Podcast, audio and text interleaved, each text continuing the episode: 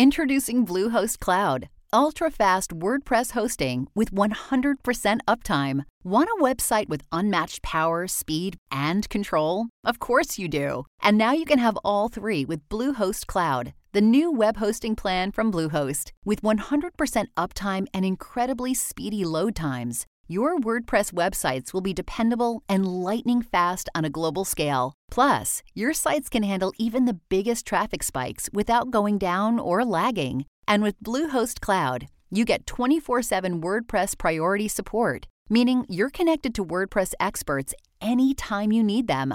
Not to mention, you automatically get daily backups and world class security. So, what are you waiting for? Get Bluehost Cloud today by visiting Bluehost.com. That's Bluehost.com. On the record with White House correspondent April Ryan. Well, on this installment of On the Record with April Ryan, I am so pleased to finally catch up with someone that was kind of a mythical creature to me in Baltimore. They were saying she was here, but I didn't know she was really here until now. She's really here, and she's been here for a while. Um, you know, I'm a Baltimore native, and uh, Baltimore is my home, and it's also the home of actor, activist, humanitarian, um, and someone who's running for Baltimore City Council, Rain Pryor, uh, who stands on her own name, but she is the daughter of the late great comedian Richard Pryor. Rain, thank you so much for joining me. Thank you so much for having me. Well, Rain, first of all, you are running for City Council of Baltimore at a time when Baltimore needs a special kind of love. What do you yes. bring to the table?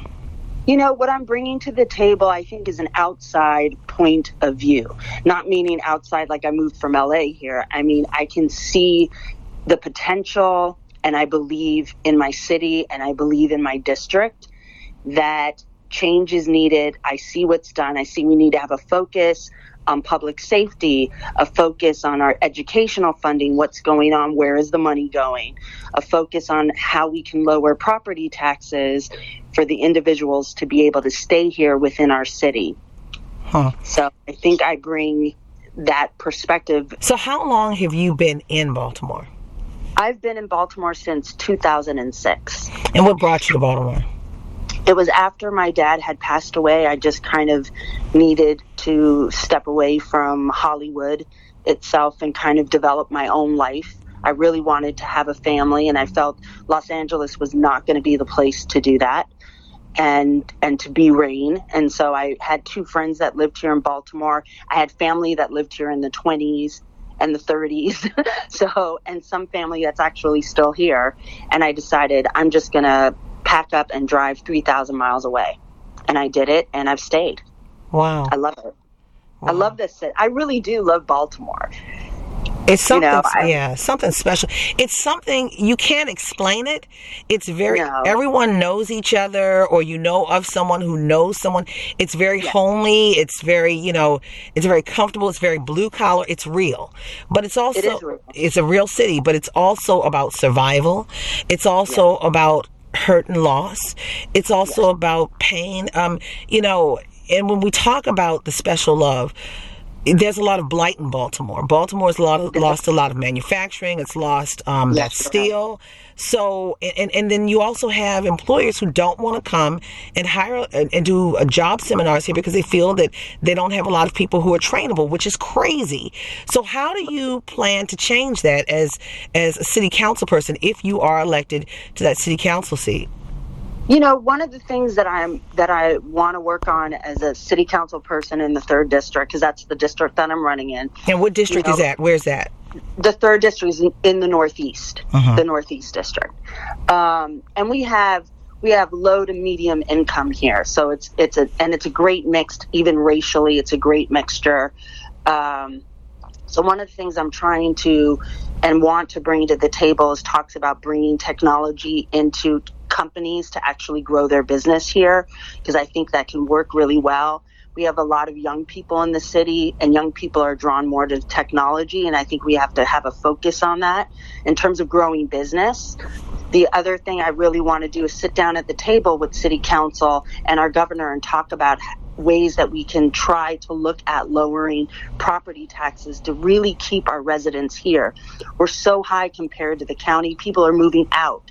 You know, around me right now, I have five properties that are vacant it shouldn't be that way. This used to be a uh, Northeast was that place where families grew generation after generation. It's a generational neighborhood. I'd like to see that. I'd like to give support to our small businesses that are here right now so that they can sustain their business. That's what helps us to grow, right? So those are things that I really want to do and to really focus on our educational system, where is that money going? Because it's definitely not going to the infrastructure of the schools, our teachers, and our students. Mm-hmm. And we need to change that. And I'm not afraid. I'm not beholden to anybody in politics. So I don't feel that I have I have that fear, you know, that I can actually just say something and say, we need to follow this. We need to figure out why X doesn't, you know, and Z aren't going together. Where's the why? So this is where I'm at, and that's why I'm running. So, interestingly enough, you're saying you're in the third district in Northeast Baltimore. Yeah. Um, I grew up in Northeast Baltimore, um, Govans hey. area. Yeah, yeah, Gro- Govans area. Lived off of Woodburn. Went to school on Loch Raven. Attended Morgan State, Northeast Baltimore. Um, you know, very blue collar. You know, you yes. have pockets of wealth over there as well. Absolutely, absolutely, uh, and that's what I love about the neighborhood. I mean, it really is a mixture of people, and I think what makes Baltimore great is that we. Throughout the whole city, we have a mixture of people. Uh-huh. And it's about bringing us together as a community to help solve the situations and the problems that need solving. So you were here um, when Freddie Gray, all the Freddie Gray um, tumult happened. Yeah. Um, and yeah, and the nation, the world actually saw Baltimore, the the good, yeah. the bad, the ugly, and the indifferent.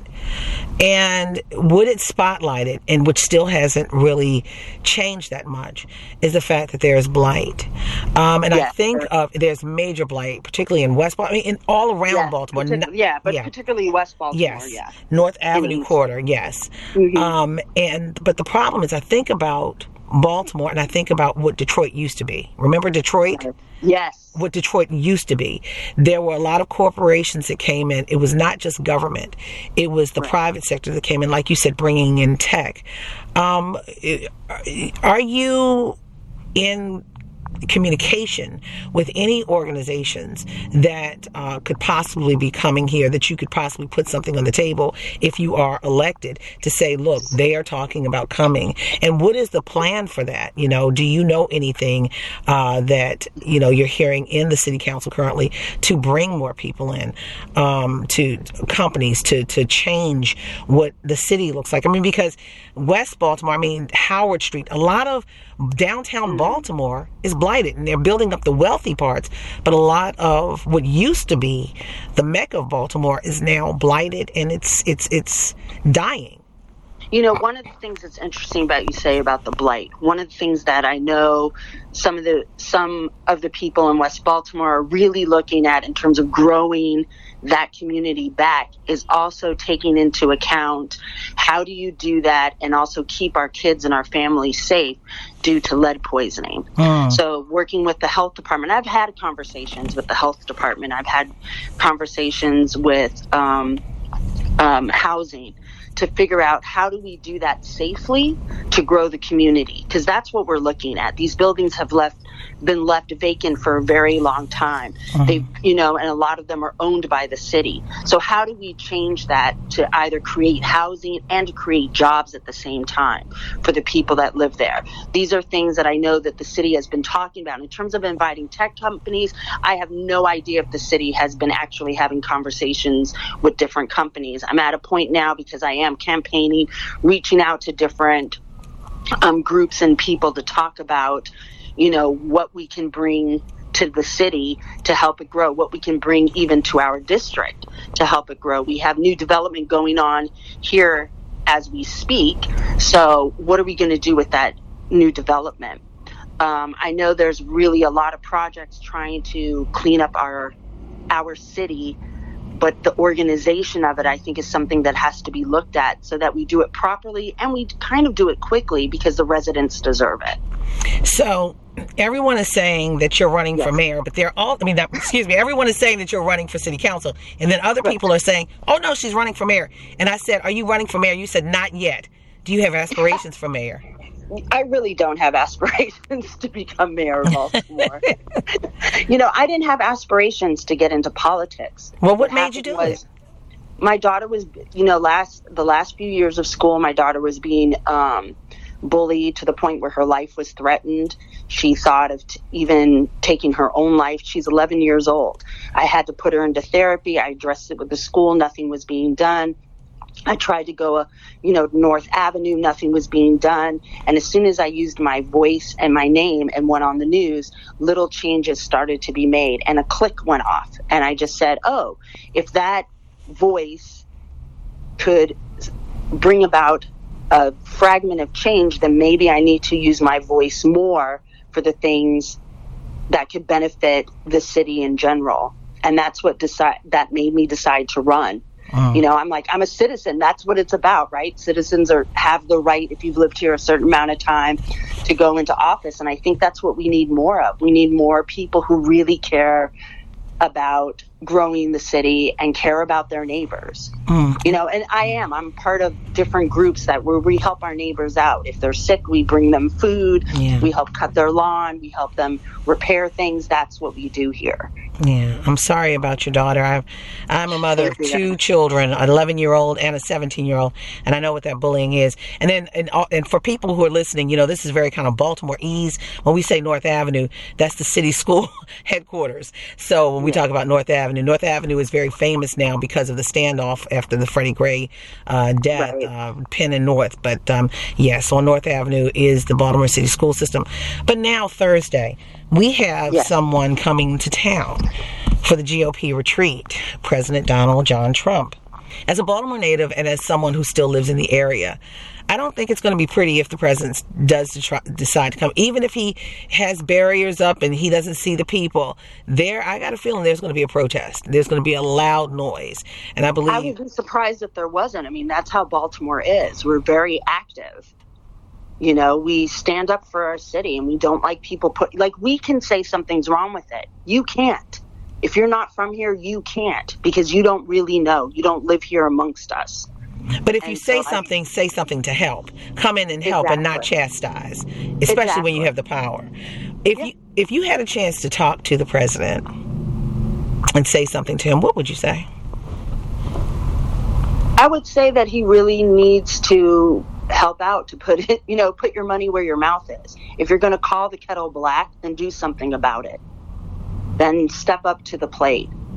That pointing fingers isn't working. The division isn't working. We need to bring our community together in any way, shape, or form, our nation together in any way, shape, or form to make this work.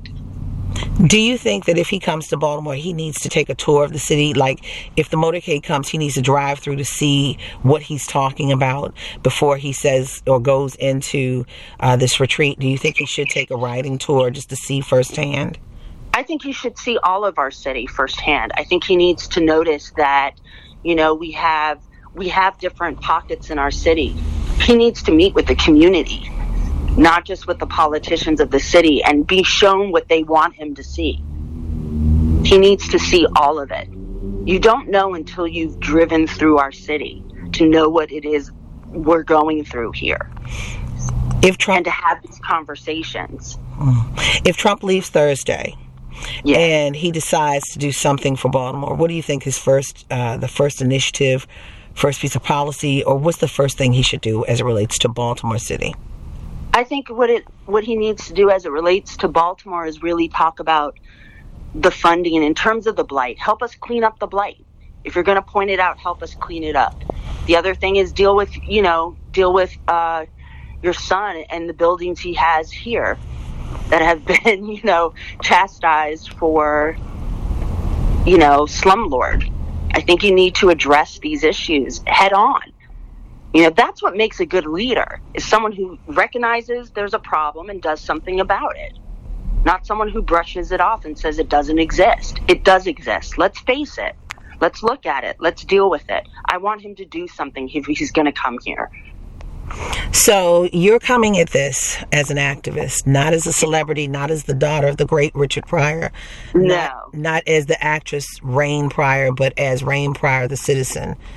Rain Pryor, the citizen, the mother, you know, the wife that's trying to keep my family safe and secure and all the other families that are around me. I'm listening to my community. That's the difference.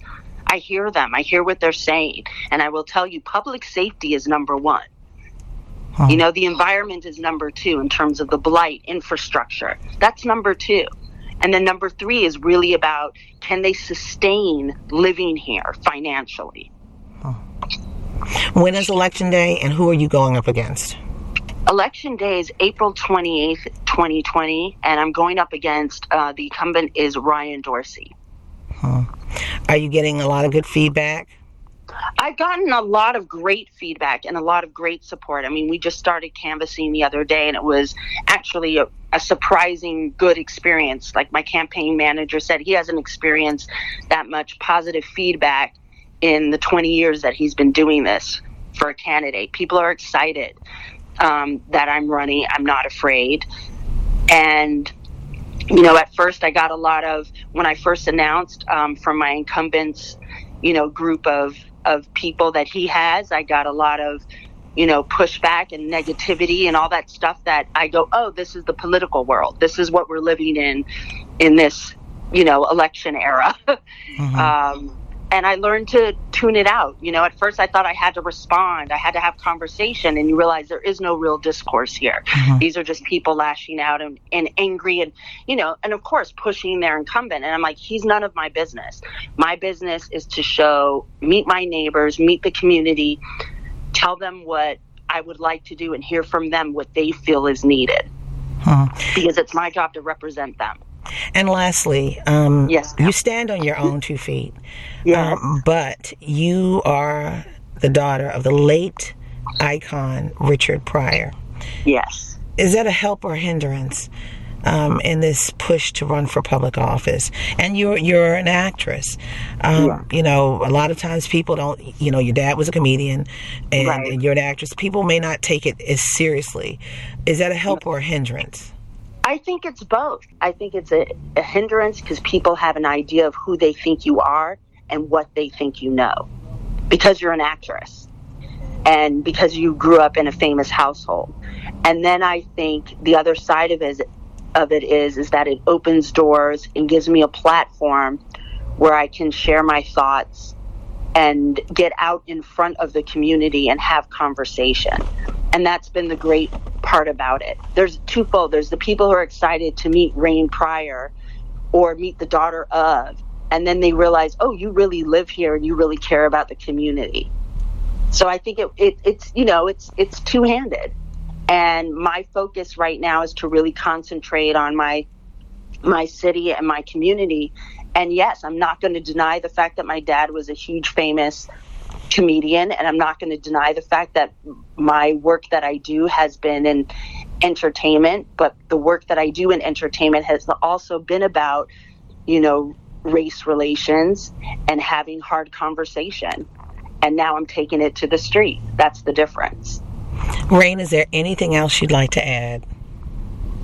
I would like to add if people do want to know more, besides you know, um, listening to to us today, is to go to pryorforcitycouncil.com and find out more about me. Rain, I so appreciate you. Rain Pryor. You know, Thank I've been you. I've been hearing that you were here. You are no longer the mythical creature to me. You are real No, in Baltimore. well, I, I'm so glad to talk to you. And you uh, one day I pray that we can run across each other in the city that we both that. love. Yes. Rain Pryor, thank you so much for joining on the record with April Ryan. You are amazing. Much success in your effort to help change the city that we both love, Baltimore, Maryland. Thank Thanks, you. Ryan. I think I can. With this week's On the Record, I'm AURN White House correspondent April Ryan. Don't forget to subscribe to On the Record on iTunes, Google Play, SoundCloud, Stitcher, or any other podcast directory. If you like what you hear, leave a five star review. On the record, a product of American Urban Radio Networks.